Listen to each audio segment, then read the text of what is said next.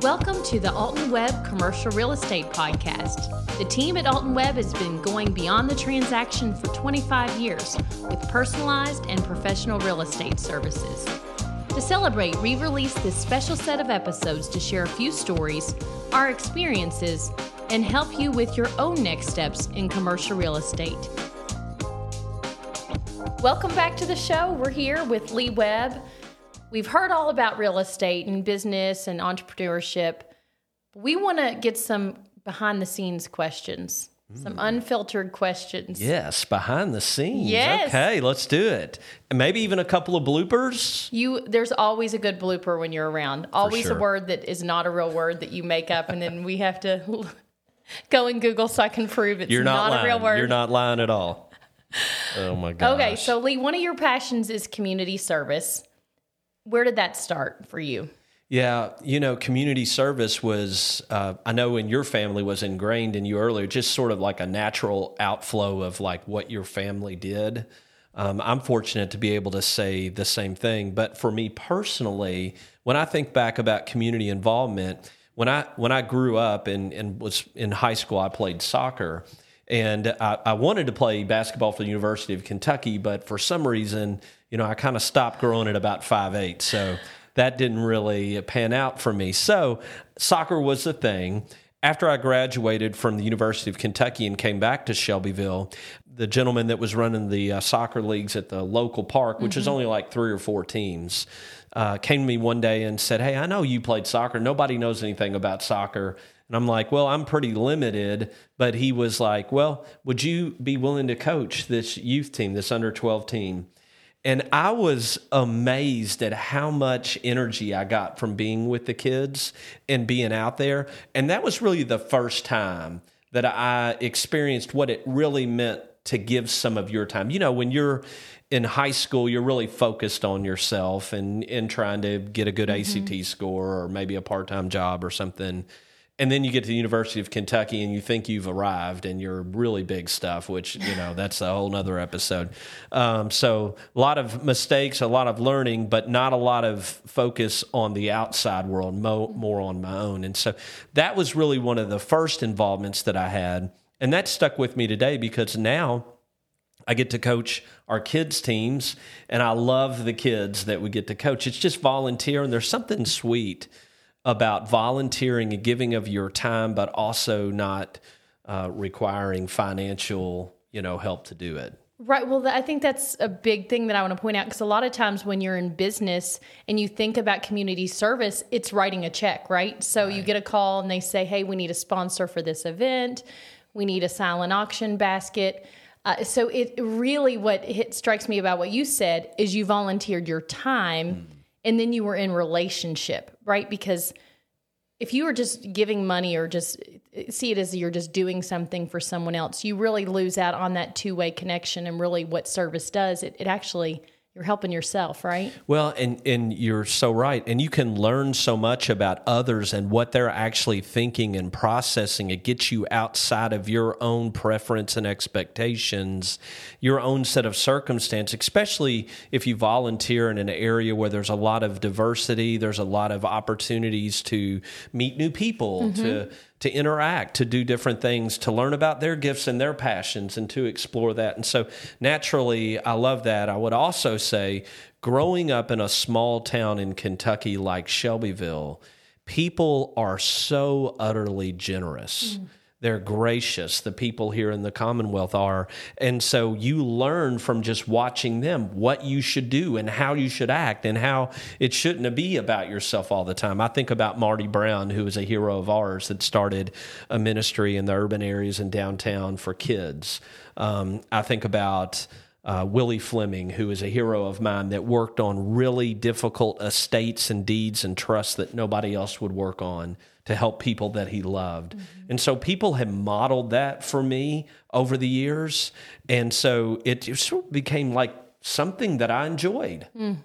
And it wasn't something force fed. And so I don't want to, uh, needless to say, become prideful in my community involvement, but it's actually something that I really enjoy. You mentioned prideful. So if you do something to serve and you don't post it on Facebook and let everyone know, does it still count? Oh my. I think that's another really interesting thing. I, is- let me let me Yeah. say let me say this about that. I think most of the heroes that I have that are in community involvement that actually are doing the hard work on the front lines, none of them have a Twitter account Mm-hmm. or an X account, or none of them have Instagram. They just get about Right. doing stuff. They're they're doers. We can learn a lot from that approach. I learn a lot from them. I know that. Let me also say that I see in business often uh, there there is an unwillingness to give of time. There is an unwillingness to actually give of network or of privilege or of resource. Those are different types of things to give. So if somebody has a real need and they call you, will you help them get that job? Will you put your name or your perceived credibility or network on the line to actually help somebody that doesn't have what you have? Mm-hmm. yeah, that's strong. All right, we're going to talk now about the elephant in the room. What is church planting? What in the ah. world? What what does it mean to be a church planter? Well, it sounds like an awful hard thing to endeavor to want to be, right? or to like come up with on your own. I'm going to go plant or start a church. You know, it's like I can't relate to that, and that that's a struggle for me to even think about that kind of thing. Uh, you know, that line of thinking. But you know, we talked about community involvement and that being a passion of ours, and so like a lot of things in business, um, you, you know, I've, I've found the best things that have started have been often started by accident, right? Like as entrepreneurs, we step off into opportunity, not really knowing where it's going to lead. And then sometimes we get surprised and something actually comes out of these dreams or these ideas that we had. And for us, church planting just happened to be one of those. We didn't endeavor to do that, and we were really hesitant. If I'm saying that Yeah, right, no, you. I mean, I distinctly remember we loved our church. We were sitting there one Sunday though, and in a matter of about five minutes, I look over and on our bulletin, you have made a list of a hundred names of people who would never attend that church. Not that, not that it's the church's fault, Right. but just the barrier was too high, too formal. Uh, you know, too many challenges just felt totally out of reach. Yeah. And that is where our lives slipped upside down. I think it's safe to say we weren't, this was not something that we had in our premarital counseling discussed or planned in advance. So what in the world? So yeah. how did, how did it even come to be? Well, and and I think that that's the thing. I mean, we just took that one person at a time mentality. Um, and I like to try to think we do that in business too. You know, just the person that's in front of you, the call that you need to make, the coffee that you need to have. In serving in our community, we became acutely aware of the indifference or the apathetic hearts that we had towards the actual hurting and broken people in our town. And and what I mean is we started serving in these nonprofits and we realized none of them had enough volunteers, none of them had enough money. Uh, all of their buildings were falling down around them, and they didn't even have the margin to even think about those things because they were trying to help the person get the food they needed for the weekend. And so that just felt off to you and I, I mm-hmm. believe, and that's that's that sort of that nudge that we had to say we love our community. We know that God loved us first, and we can't just sit here inside comfortable when we have been shown all of this need. Right. And so is you know, we just started in I think just serving one of those nonprofits and the next thing we knew, we had a bunch of friends that wanted to help us do that. Because it's kind of weird, you know, you think about church, it's like, "Hey, do you want to come to church with me?" It seems like such an mm-hmm. awkward weird question to ask somebody. But if we ask them, hey, would you go clean toilets with me at the homeless shelter? They're like, yeah, homelessness sucks and we need to do something about that. We should actually do something to help. Um, yeah, when are you going to do that? And they would bring their whole family. Well, it was interesting. In the beginning, we met in a school and we joked and said, I mean, it's true. It looked more like an AA meeting than a church meeting. I mean, truly, people were sharing their stories. People were coming as where they are. We'd have someone get up to talk and he would, you know, drop, drop an F bomb and we're like, oh, you know, but uh, they were just processing through life. And so Right. one of the big questions, we have so many churches in Kentucky. There's a church on every corner, everywhere we walk why in the world will we need a new church? Well, let me say this. I think in, in terms of ministry, there are many established churches that are doing great work that God has used and continues to use. And I would also say there's a lot of good work happening around revitalization of existing churches. So I don't want to minimize those first two categories at all. I would also say, though, there is a great need for more healthy churches.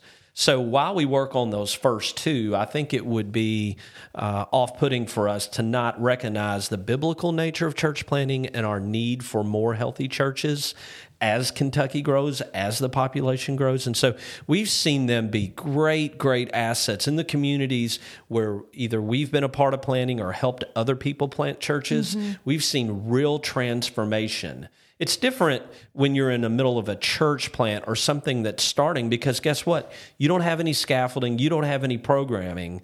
We all have to own the mission together. And when it's centered on God's love and what Christ did for us, there's some real momentum around right. That. And we we've seen studies have shown that people who have never been to church are more likely to come to a new church. Mm because of that reason, right? Because there's less formalities and they can almost be part of things in the beginning. So that's been really neat to see. Well, we all want something authentic. Okay, right? absolutely. And, and you mentioned the AA meeting, and I would think there's a real vulnerability even from the leadership in a church plant to say, we don't know where we're going, we don't know what we're doing, but here's what we do know. It's not right that those guys are living under the bridge and nobody's right. doing anything about right. it. Well, yeah, and if we're honest, it's not a other thing. I mean, I know that I've dealt with uh, addiction as one example since you said AA with people I love. And um, so these are real issues as Kentuckians that we face. So it's not like going in to be the superhero.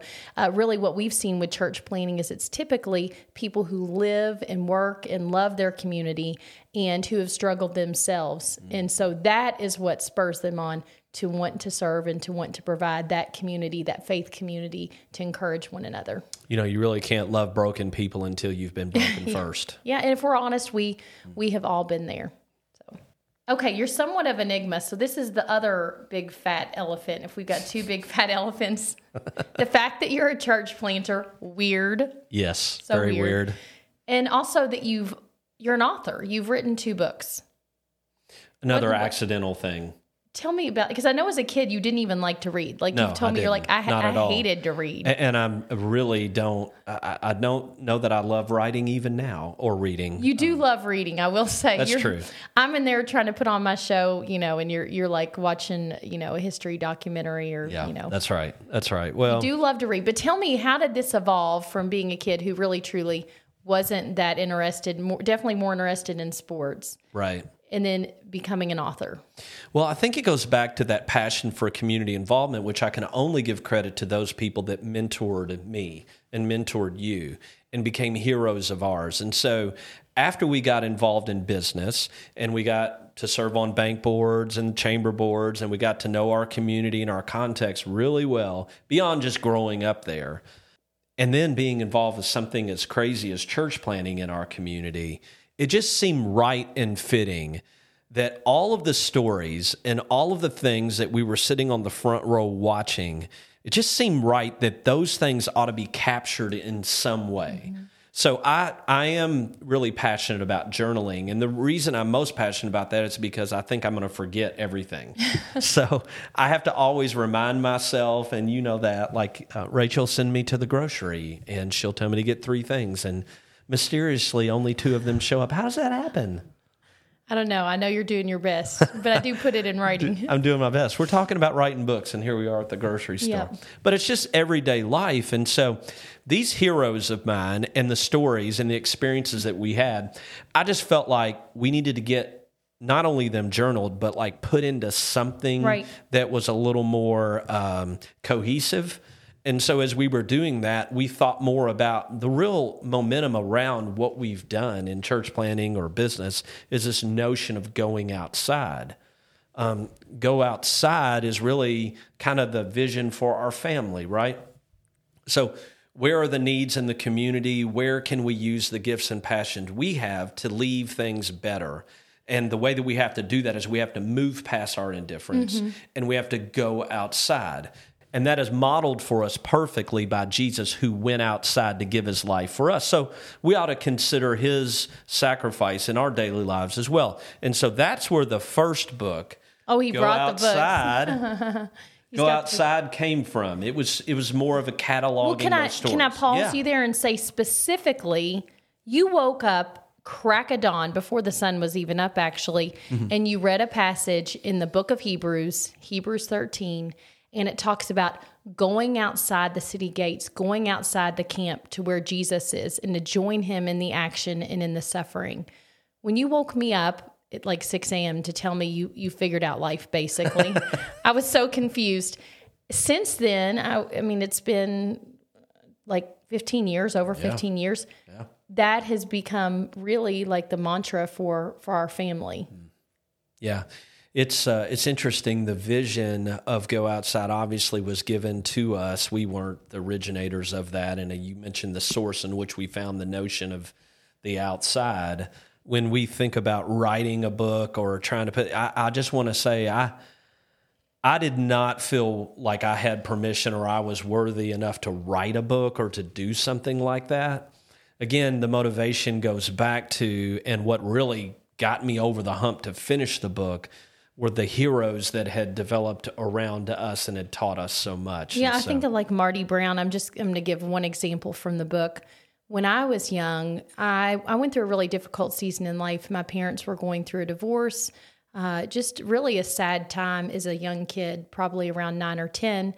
And I had a teacher, Mrs. Brown, who was amazing. She called me Rachelini Fettuccine with a pizza on her head. That was her nickname for me. That's great. Uh, she would she had a van and she was not someone who had like wealth herself or tremendous means. Uh, she would she would drive the van around and pick up kids who needed who needed a place of belonging. She would take us to church and the that was so formative in my life. And now marty she started an organization called father's love that continues today that has uh, classes for kids and also activities things like dance and mentorship and that legacy is continued. And marty she would call herself a very normal person. Mm-hmm. And she was able to do that. So i think the really great thing about your book is you're not highlighting these you know well-known mother teresa's as he's flipping the pages if you hear that. But he's really focusing on people who are who are just like us who are just very average ordinary people who were just willing to see what other people's needs were Well, I needed to flip the page because I wanted to see Miss Marty's picture, who we have a picture of in our office. Uh, but you mentioned that sense of belonging and need. And so that really ties back to community involvement, church planting, writing books. It's like creating environments and spaces for people to be able to collaborate, to coexist together, to learn from each other, and maybe perhaps unlearn. But I love the word belonging, and it really drives you know the movie the outsiders was a big part of the go outside book in terms of um, kind of where we drew some inspiration. But there's a quote from there that says they grew up on the outside of society. They weren't looking for a fight. They were looking to belong. So Miss Marty and so many others helped motivate me to actually finish this book, Go Outside, which we've been able to do. And then a couple of years ago, wrote a second book named Now Then, which is about how to begin again. So Go Outside is about getting started. It's about that inspiration. It's about that passion.